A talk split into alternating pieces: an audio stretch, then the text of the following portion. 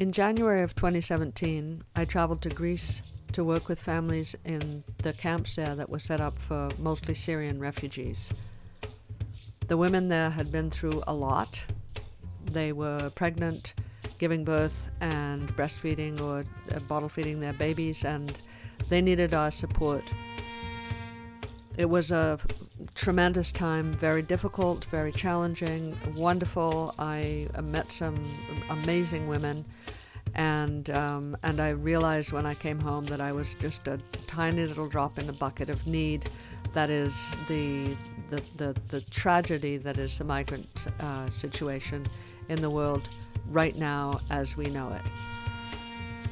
Politics notwithstanding, mothers and babies are always happening. Mothers are having babies. Wherever we are in the world, we are reproducing and we are having children and we are loving those babies. And the crisis in Greece is still going on, so it is with a heavy heart that I read about the fire in one of the refugee camps in Greece, in the island of Lesbos, yesterday. 12,000 people were displaced. Many of those are women and children. And it just so happened that I interviewed a doula friend yesterday who is in Greece right now, providing any kind of support she can to the mothers that are living on the streets of Athens. So I would like to welcome you, Doula Kimberly, and I'm going to put in the show notes where you can donate to this worthy cause. And believe me, I know that we're all going through hard times right now, and I know that it's hard to dig into your pockets, but when you listen to the stories and look at the news, you'll realize that even $10 to buy someone food or to help someone find a place to live or to find a way that someone can clean their baby bottles if they're not able to breastfeed means a lot. So thank you all. Spread the love. Be well. Stay well. Here's Kimberly. So I just wanted to take the opportunity, since you're in Greece, to interview for Baby Magic, to let everyone know what's happening there and what you're doing there. And it seemed like a great opportunity. So can you just introduce yourself and who you are, where you're from, and what you're doing? Sure. So my name's Kimberly Riney, and I'm a doula from Montreal, Canada. And a few years ago, I started going to Greece to work with refugees in various capacities, but mostly actually refugees with breastfeeding or pregnant or with very small babies. And it's, well, the first year I didn't realize I'd be doing it more than that. I thought it would be just a one-shot thing and then the refugee crisis would be over. But to be honest, if anything, it's gotten worse. So here I am again. So what's the situation like? I'm assuming, and I know this isn't true for all of our listeners, but I'm assuming that there are listeners out there that know absolutely nothing. So the first time you were there was about, I'm thinking about... So the situation is basically that if you are coming from a country, Afghanistan, Iran, Iraq, and Syria, where there's a lot of war, political instability, and you are crossing without an airplane, Greece is basically your first stop into Europe. So a lot of countries in Europe, North America, made sure that Syrians and Afghans and Iraqis and all of these people needed a visa to come. And those visas are pretty hard to get because they understand that a lot of people are going to take that, get on the plane, and ask for refugee status when they arrive, because the majority of these people are not poor. They can afford a plane ticket. So that's where Greece comes in, I guess, because if you get to the coast of Turkey, you can take a boat to Greece, to one of the islands, Lesbos, Leros, Kos, Chios, and from there you can make your demand for refugee status. Unfortunately, by land, there isn't anywhere else you can go from Greece, because all of the countries that border Greece are not EU countries. So once you've come to Greece, well, you're a bit stuck. And that's why Greece has such a huge refugee problem at the moment, because the rest of Europe isn't really helping out in taking these refugees, moving them someplace more permanent and settling them. So they keep coming and coming and coming to Greece, and they're not able to deal with them. I mean, they have their own economic crisis here and their own problems with unemployment. Their infrastructure is not set up to have thousands and thousands of people show up and need it.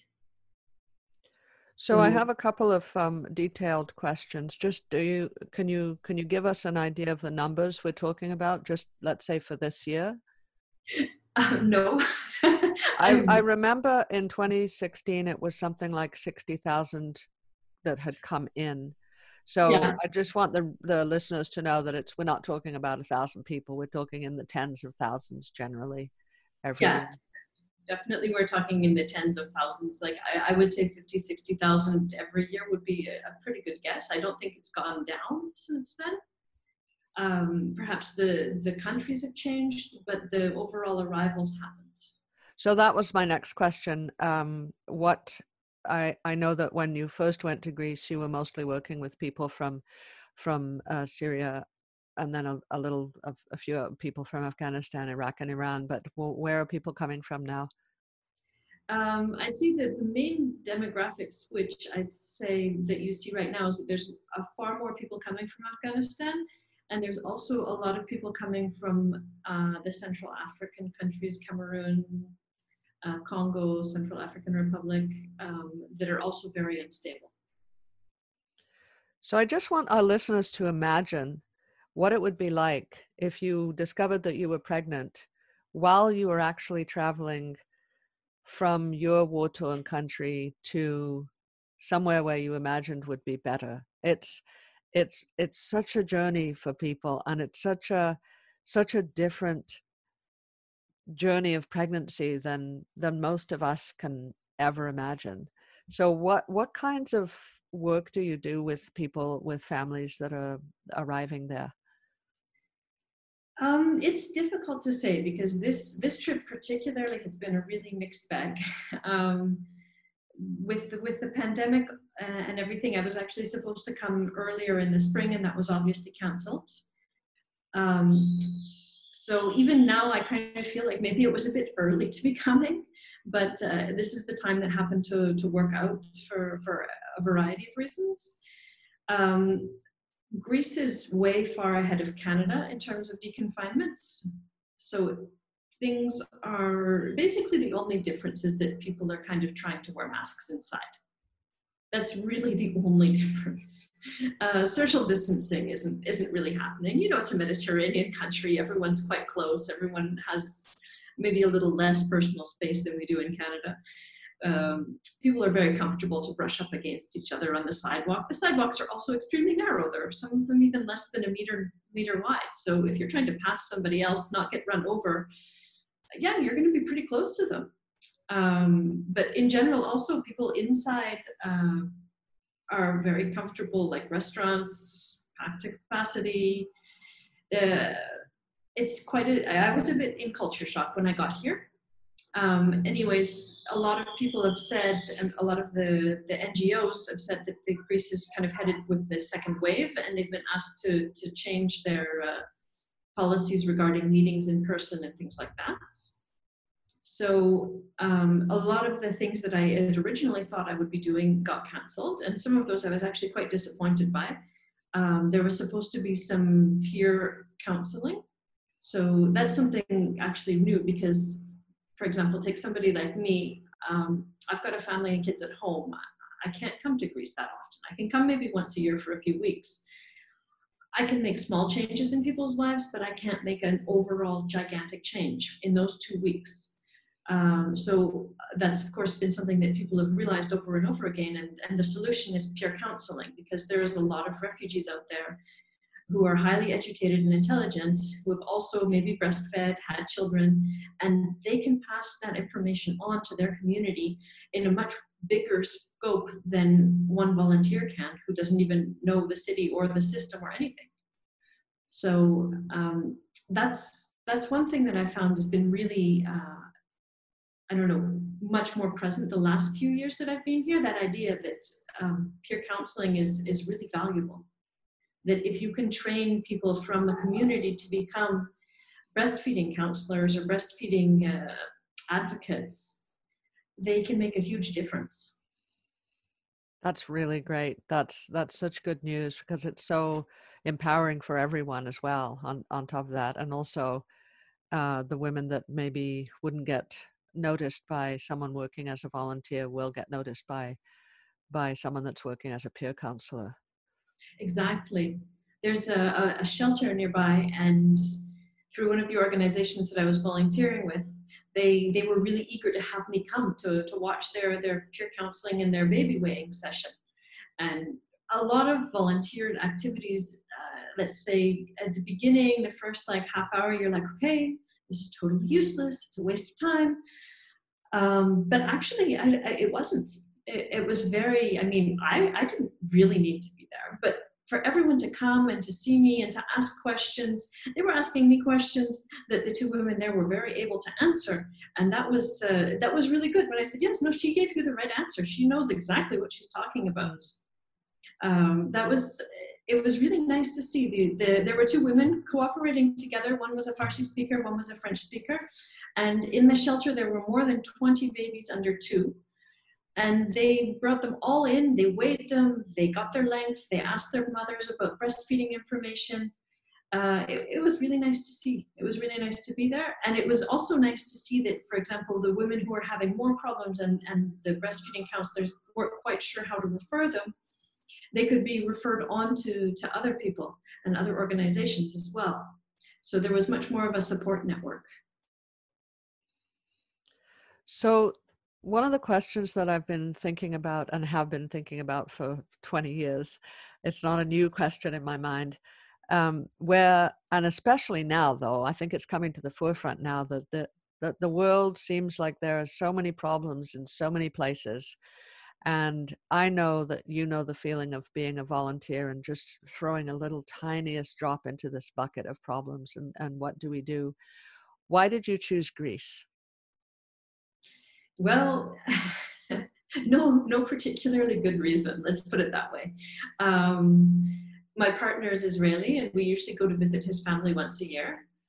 And Greece is kind of technically on the way.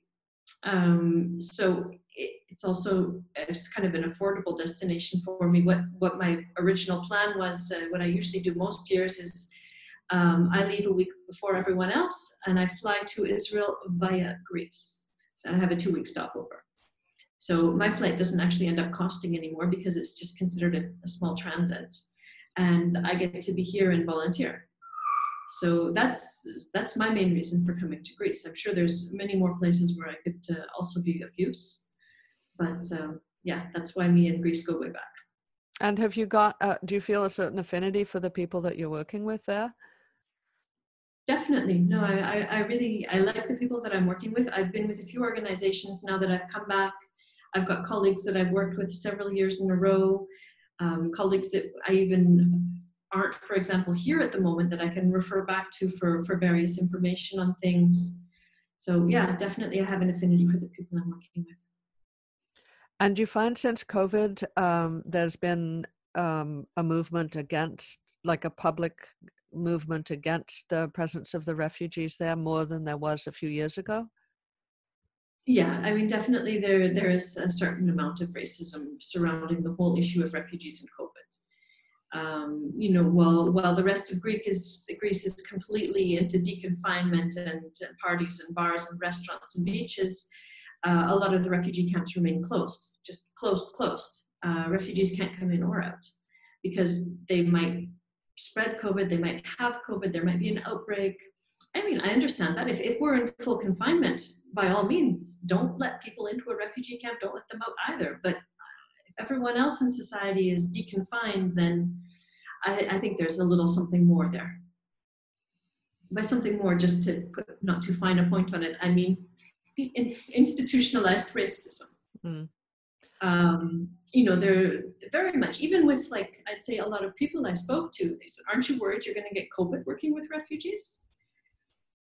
yeah, I mean, I'm also worried I might get COVID going to the grocery store, riding the metro. You know, there's a lot of things that I worry about getting it.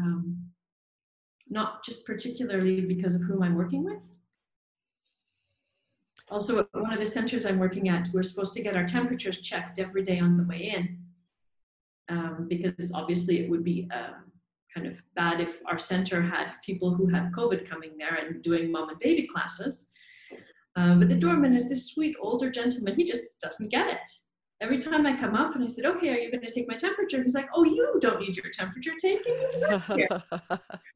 Just, it's very well-meaning and very sweet, but sorry, like if I work here and I'm spreading it, like that's actually 10 times worse. So, yeah. So can you give us a little insight into someone's life? What would it be like for someone who came? You're working mostly with mothers who have already given birth, right? Basically, at this point, I'm doing kind of, yeah, outreach and, yeah, mothers who've given birth, people who are maybe pregnant, going to give birth probably quite soon. So can you tell us a little, maybe amalgamated story of a few people, just make up an imaginary person based on some real facts of how it would be arriving in Greece up until, you know, giving birth and then breastfeeding? What's it like? How what kind of support do families have? Zero for a lot of people.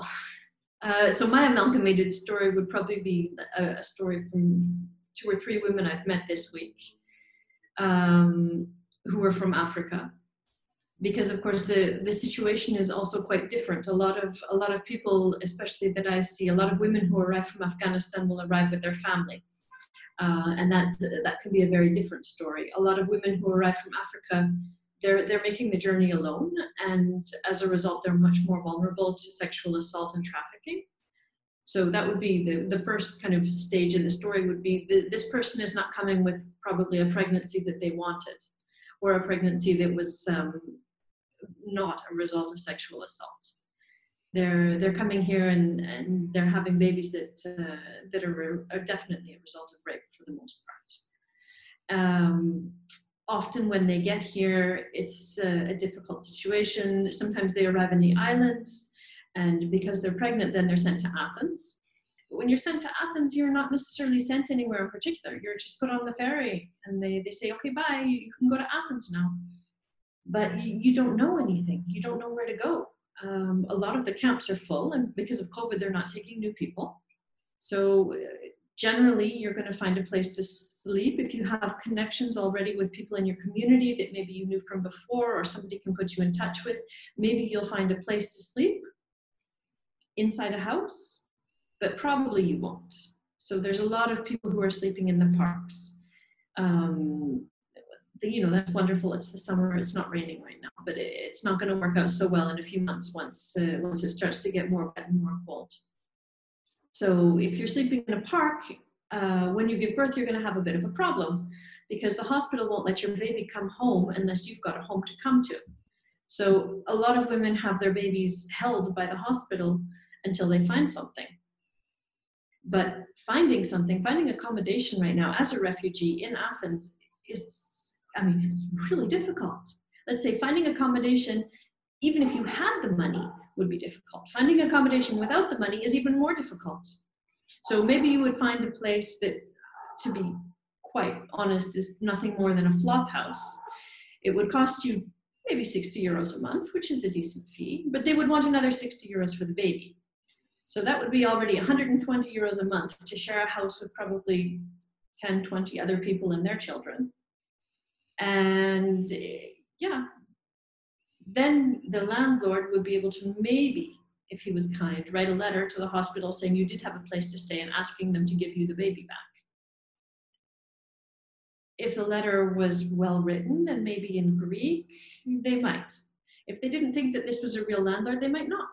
And then where would you be? You'd have spent 120 euros for this first month and you still wouldn't have your baby.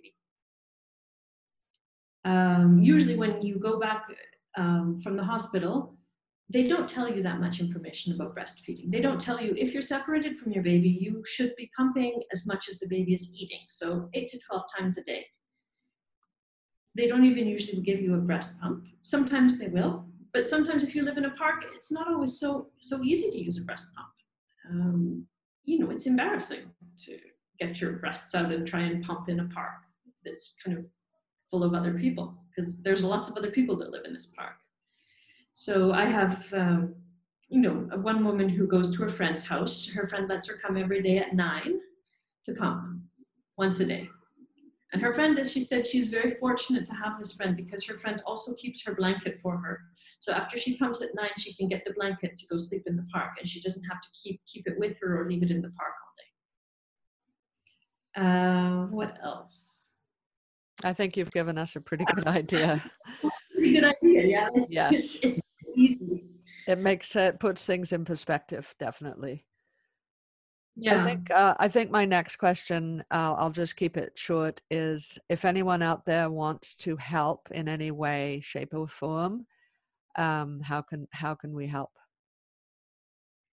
I would say, look, if you have a specific area of interest, it's good to look into the small NGOs that are working there.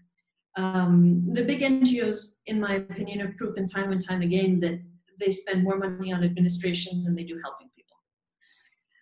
But if you're particularly interested in moms and babies, well, the 3 organizations so far that I've been working with are Amurtel, so Amurtel Greece, Cribs International, and Cheering, which is a breastfeeding organization.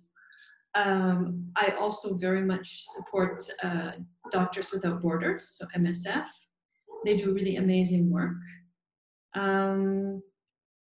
Yeah, I mean, there's a lot of organizations out there, but generally I would say it's probably not the bigger ones. I'm going to put those details on the show notes, so if anyone does want to donate, they can. Wonderful. Anything else that you'd like to say, Kimberly? Just as a final thing, I'm really grateful for what you're doing over there. Thank you. I wish I could be here longer and do more of it. That's all I can say. It's sometimes I feel like it's every time before I go, I think, oh, am I even going to have anything to do when I get there? And every time before I come back, I think there's never going to be enough time to finish everything. I feel this time I've been much more independent. I've been in touch with people who aren't part of the organizations that I work with. They aren't part of their, let's say, target markets. If you run, for example, a charity or a nonprofit organization, you have to have a very clear mission statement. And for example, if your mission statement is housing pregnant women, giving money to random women who live in a park and are trying to make breast pumping work for them isn't part of your mission statement. And so that, in that respect, I've done a lot more independent work, like work, helping people and meeting people who kind of fall through the cracks in a lot of the other organizations. So yeah, I guess that's where I am. I wish I could almost move here and just do it full time, but sometimes that's definitely not compatible with having a family, which is kind of intense, and this is kind of intense in a different way. So I guess it's good to separate the two and to have my few weeks of intensity. And you're very fortunate that you can leave your family for a few weeks and come and do this work. So. Yeah, I definitely am. Well, thank you very much. Give my love to all of the families that you're working with, and we'll talk about the details if anyone wants to donate. Great. Thank you. Thanks so much.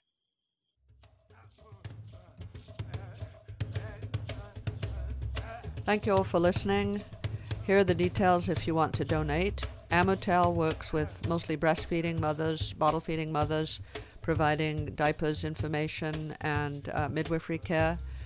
It's greece.amurtel.org. Doctors Without Borders is always a useful organization. And cribsinternational.org helps pregnant women and women with newborns who are living on the street find accommodation in mostly Athens. Cheering.eu helps with breastfeeding and training for peer counseling, which is super important, especially in the in the situation people find themselves in, because it's not, there's a lot of people and there's not very many volunteers. So thank you all for the love. I'll see you on next week. I'm presenting Deborah Pasquale Bonaro, the Orgasmic Birth Lady, and just spread the love, spread the love.